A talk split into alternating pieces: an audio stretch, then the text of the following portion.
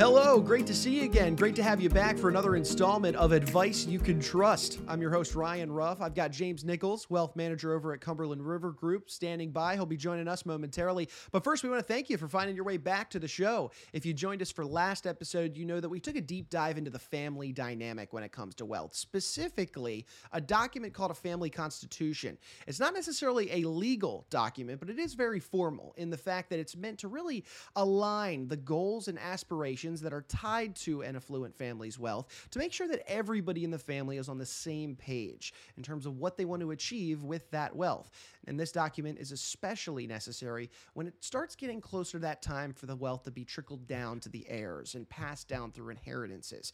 And it's just that topic that we're going to be addressing today inheritances specifically. So let's go ahead and bring James Nichols on to start our conversation. James, how are we doing this morning? I'm doing great. Thank you so much for inviting me on. Great to see you again. Yeah, great to see you as well. And hey, uh, our conversation today piggybacks really well off of the topic that we had discussed regarding the family constitution in our last episode. Today's topic ultimately centers around this question Are your heirs ready to deal with the wealth that you may pass on to them one day? So, James, obviously, uh, you know, I think our audience is pretty familiar with what an inheritance is, you know, but there's a few angles to look at inheritances. First off, the beneficiary themselves. Obviously, it's a great day in theory. You know, assets, wealth, that's all being transferred over to you. Your life can change overnight like that. I mean, it's right. It's all it's all sunshine and roses. Or is it? There can sometimes be a little bit of a double edged sword when it comes to inheritances. I'd love to start our conversation around this today. So, why is there a double edged sword when it comes to this, James? So inheriting money comes with plenty of benefits, of course. Mm-hmm. And as you know, many of our clients, business owners, first generation wealth, they have never dealt with inheriting money themselves. And so they're looking at this as kind of what could the problems be? this is great, right? All benefits. And, you know, they go from, you know, being less worried or no longer worried at all about paying for life's necessities all the way to enjoying the, the advantages of affluence, more spending on luxury goods, affording a top tier education for their kids, extensive global travel. The list goes on. Inheritors often find that some of life's stumbling blocks are no longer in their path. So there's the, the bright side. But that said, inheritance, whether it's a a huge one or or even a you know just a modest one, the size is not so much the difference, it's the preparation. It does not automatically mean a worry free life of ease, as sometimes people, I think, just imagine, okay, that's it. It could only be the upside. But the reality is that inheriting wealth can create unique challenges and conflicts, both internal mm-hmm. and external. A windfall can be the root of significant problems for their heirs and you know therefore for the the ones doing the giving as well I like what you said there, James. Internal and external conflicts. Uh, I can we unpack that a little bit? What What do you mean by these conflicts? So this does get sticky, mm-hmm. and inheriting a sizable fortune can be confusing for some inheritors. Sure. And, and I know that we're really getting into the weeds here because the first thing many of our clients think of is, hey, what a great problem to have. Like, this is not something they're going to even sure. think about as a problem. But very often, significant wealth goes hand in hand with status and power, which sometimes leads to heirs abusing their positions and drifting from their best selves, let's say. For example, and this can be a bit of a negative example, but they can become, you know, narcissistic or bullies or using their wealth as a justification for kind of cruel or boorish behavior the things that no one would want to impart on you know their kids or their heirs so while this is in, on the negative side i mention it only to name it get this out on the table and identify what so often some of the unspoken or or really serious concerns might be so along right. these lines some inheritors may feel trapped or isolated. They find the money that you know sets them apart. They have difficulties building trust or dealing with other people. All of these unintended consequences. Um, uh, intent, they may think inheritors may think they don't deserve the money. They end up feeling mm. guilty. Ask you know the why me question, right. or that the, there's an anchor that's holding them down. Mm-hmm. Uh, these can even drive things like you may have heard of the redistribution pledge, uh, essentially, mm-hmm. you know, kids rejecting their wealth. And I, I see this as really a missed opportunity. Um, right. There can be a lot of emotional and psychological hurdles that make a inheritance seriously challenging. And, sure. and this is something that, you know, is quite the opposite of being the easy, fun kind of yeah. windfall that I think our, our our clients kind of start with is okay what could possibly go wrong so sorry to get yeah. a little bit negative there but no, we have no. found if we can if we can name the problems we can solve them address them before they become problems Sure, absolutely. I'm glad you brought that up because hey, uh, we don't want to uh, shy away from what we know does exist. We know that could happen. It's out there. And one of the biggest points that we drove home in our last episode was that look, every family's different, every family dynamic, background. Not only is it different, but it's ever changing. So so I get how there could be all these internal and external conflicts facing the beneficiary of an inheritance. There's so many, you know, factors to probably weigh in whether a business is on the line, significant assets that may have, you know, a, a family love tied to it. All sorts of elements to consider. So that being said, James, with all these different elements, where do you start? How do you start in addressing and ultimately helping the heirs go through this? So, one of our big beliefs is that it's often helpful to start by looking at how some of the wealthiest, most successful families address key financial matters and challenges. We find these so-called super rich families, you know, the net worth of 500 million or more, how they tend to take the right steps, implement the smart plans, essentially uh, in regards to how their heirs access and manage inherited wealth. So looking to them as a model for guidance may make a lot of sense. Their strategies can potentially inform your own plan, regardless of whether you're the one giving the money or receiving it. Sure. And in those instances, James, when you look at the super rich and how they handle things like this and educate their heirs ultimately, what do you see those extremely successful families doing or maybe not doing when it comes to passing on their wealth overall? So, in our experience, we find that the most that most wealth creators want to pass the results of their hard work and their commitment to their children and other loved ones. They want to pass that on. So they focus on the financial matters. The aim here is, you know, to be tax efficient, transferring the wealth. For instance, there's a lot of different tax strategies that mitigate intergenerational loss. It's a, a key concern. But this aspect of transferring family wealth, it's the most straightforward and kind of the starting point. But if that's all that you're focused on, you're missing a key piece of the puzzle. Second consideration is ensuring that heirs will be smart about their money. This is where we see the most successful families really differentiating themselves in terms of how they view their wealth and how they view inheritance. It's a major concern for some wealth creators to, to look at, you know, will, will there be a misuse of the wealth and really to define what the what the optimal use is for the wealth down through the generations. So they believe, rightly so, in, in our opinion, that being given control over a large amount of money and being able to make wise decisions, these do not always align just on their own. This is mm-hmm. the source of, of careful planning. So it's not right. just those super wealth, uh, super rich wealth creators who are concerned about the ability of heirs to manage their inheritance. It's mm-hmm. also the heirs themselves. It can sure. be easy for inheritors to to mismanage their their fortunes or, or just not be confident mm-hmm. in their management that this is what was intended. So we find um, yeah, inheritors they recognize this and they need to be well prepared for the day when they may receive these inheritances. Sure. So, so in terms of that preparation, where do you begin with with ultimately it, fostering that financial intelligence among the heirs? Where where does that process begin? How should you start that?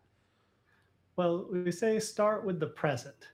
Sure. This is a good starting point for understanding how inheriting wealth might affect heirs' lives, seeing you know how the money is impacting them today.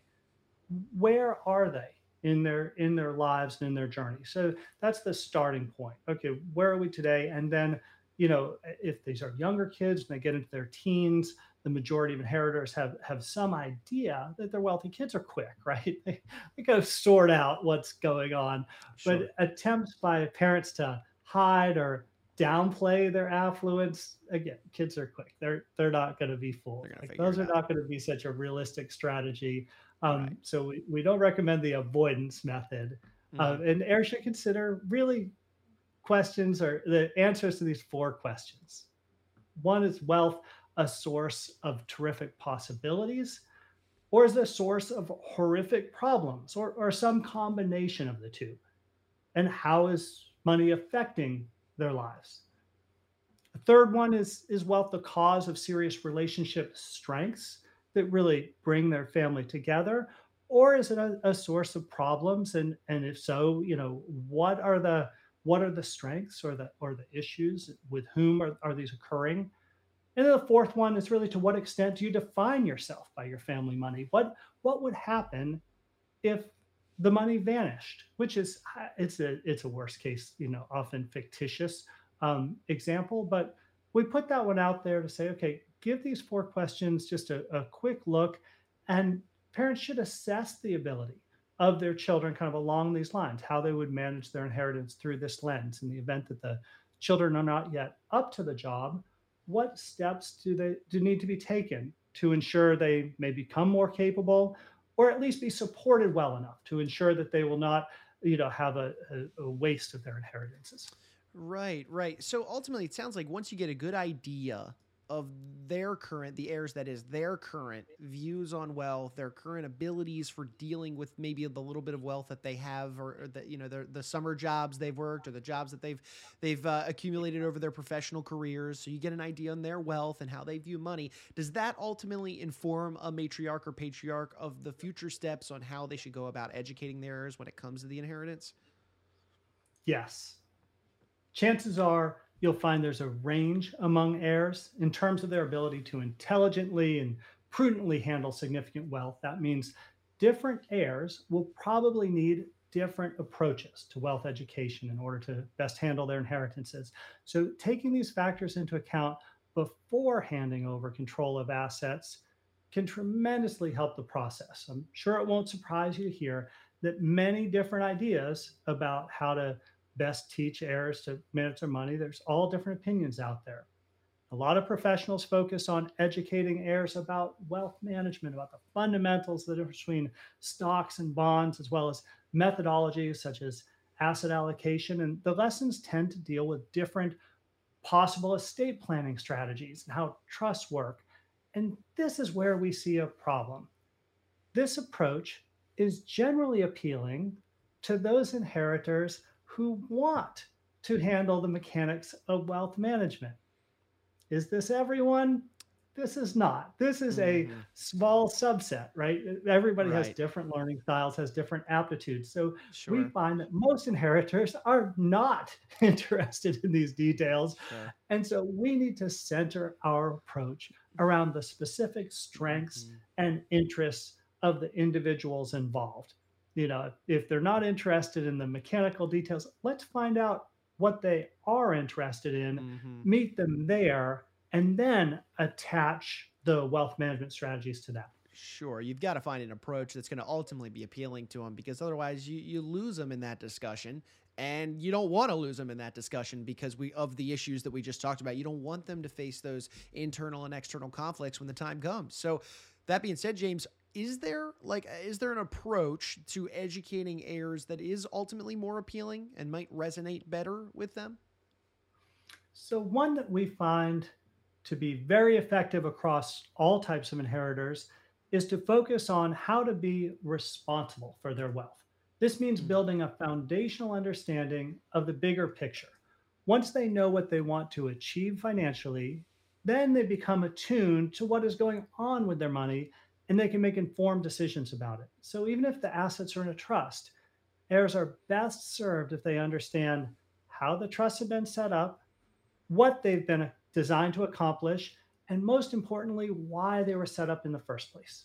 So that way, heirs can get better at in understanding what's going on in the trust, what it's connected to, and most importantly, what's happening in their lives and the ones that they care most about that can benefit from these structures their benefactors set up for them. A second key aspect of teaching heirs to be responsible for their wealth is giving them the ability to effectively select and work with professionals such as lawyers, accountants, wealth managers. Part of that means empowering heirs to know how to avoid professionals who may want to do a good job for their clients but lack the requisite skills. Even more problematic, especially if heirs receive significant sums, is the possibility of being exploited by those who may not have their best interests at heart. Significant wealth is a magnet for all manner mm-hmm. of financial miscreants. Right. So the skills yeah. to identify such people before they do harm is really a necessity for most inheritors and and one that they really appreciate having. Sure. I mean, at the end of the day, the whole gist of this is to make sure you keep the wealth that you know the matriarch, matriarch and patriarch have worked so hard to attain over the years. So the last thing you want is to have an un- uneducated heir that lets that slip because of you know an, an, unjust individual coming in and trying to take advantage of the situation. But that being said, so along this education efforts conversation here, James, uh, is there anything else that a family matriarch or patriarch should be thinking about when it comes to prepping their heirs for that inheritance? A big area where inheritor education efforts can potentially really help inheritors mm-hmm. is where they use their money to better the lives of others. This ah. altruistic area is just a, a cornerstone of what we see really working best for the transfer of wealth. This is part of the stewardship of an inheritance. And it may involve a deep discussion of values and the importance of using wealth to have a positive impact in the community or at the world at large.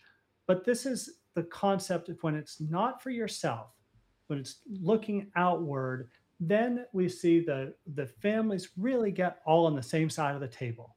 And and when it's when it's less uh, selfish or, or self-focused, discussions about philanthropy and the causes of the importance of the family really get the ball rolling here. So these, these discussions are, are best started sooner than later. I, I can't under, underscore that part enough.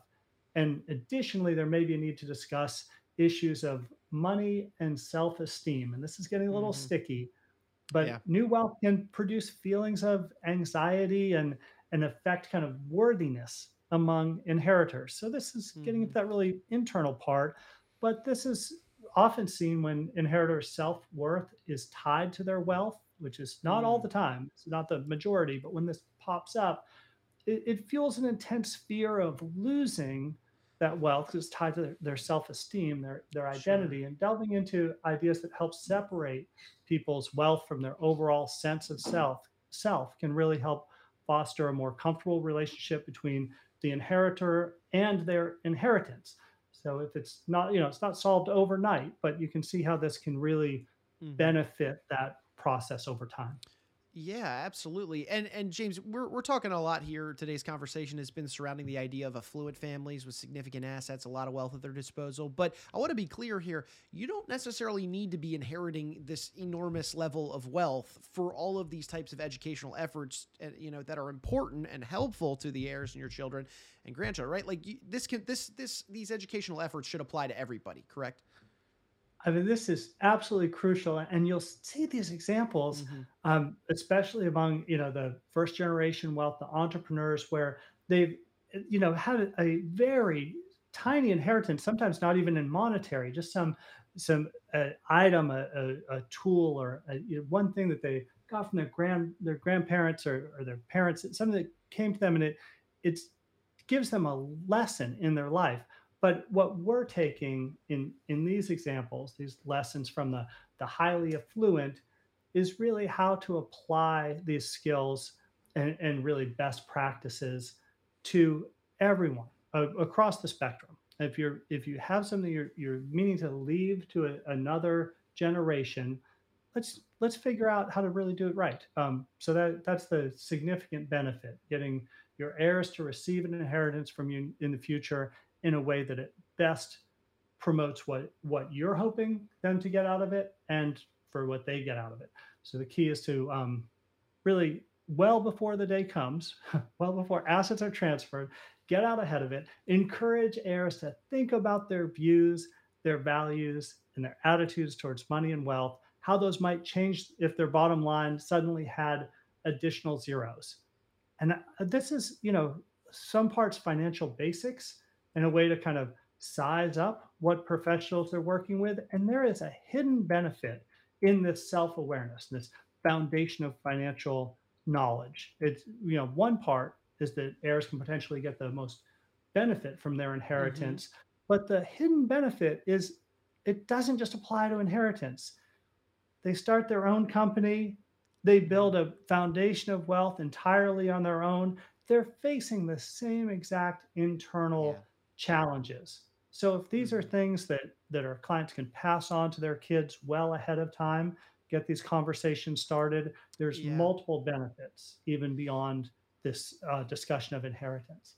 Yeah, I mean, it's laying the groundwork and the foundation for just best practices when it comes to your just financial knowledge overall. Uh, whether significant assets are involved or not, like you said, it could be a family heirloom or something like that gets passed down as a, you know a ben- to a beneficiary, and ultimately, it's just starting these conversations early, getting out ahead of them. That way, when the time comes, and uh, you know, it, there's it's not this life changing moment like we said at the top of the show overnight. We want this to be something that everybody saw coming. We knew it was coming, and we already know how to deal with it months, years after the fact. So that's it's about getting ahead and really understanding. And James, I really appreciate uh, you know you jumping aboard to to walk us through this process because, like we chatted about with the family constitution, that's more of a guideline parameters, more of an in the moment and ever changing document. This is a specific conversation catered towards that day. You know that moment of the actual transfer of the wealth to the inheritors and all that comes with that on the back end. So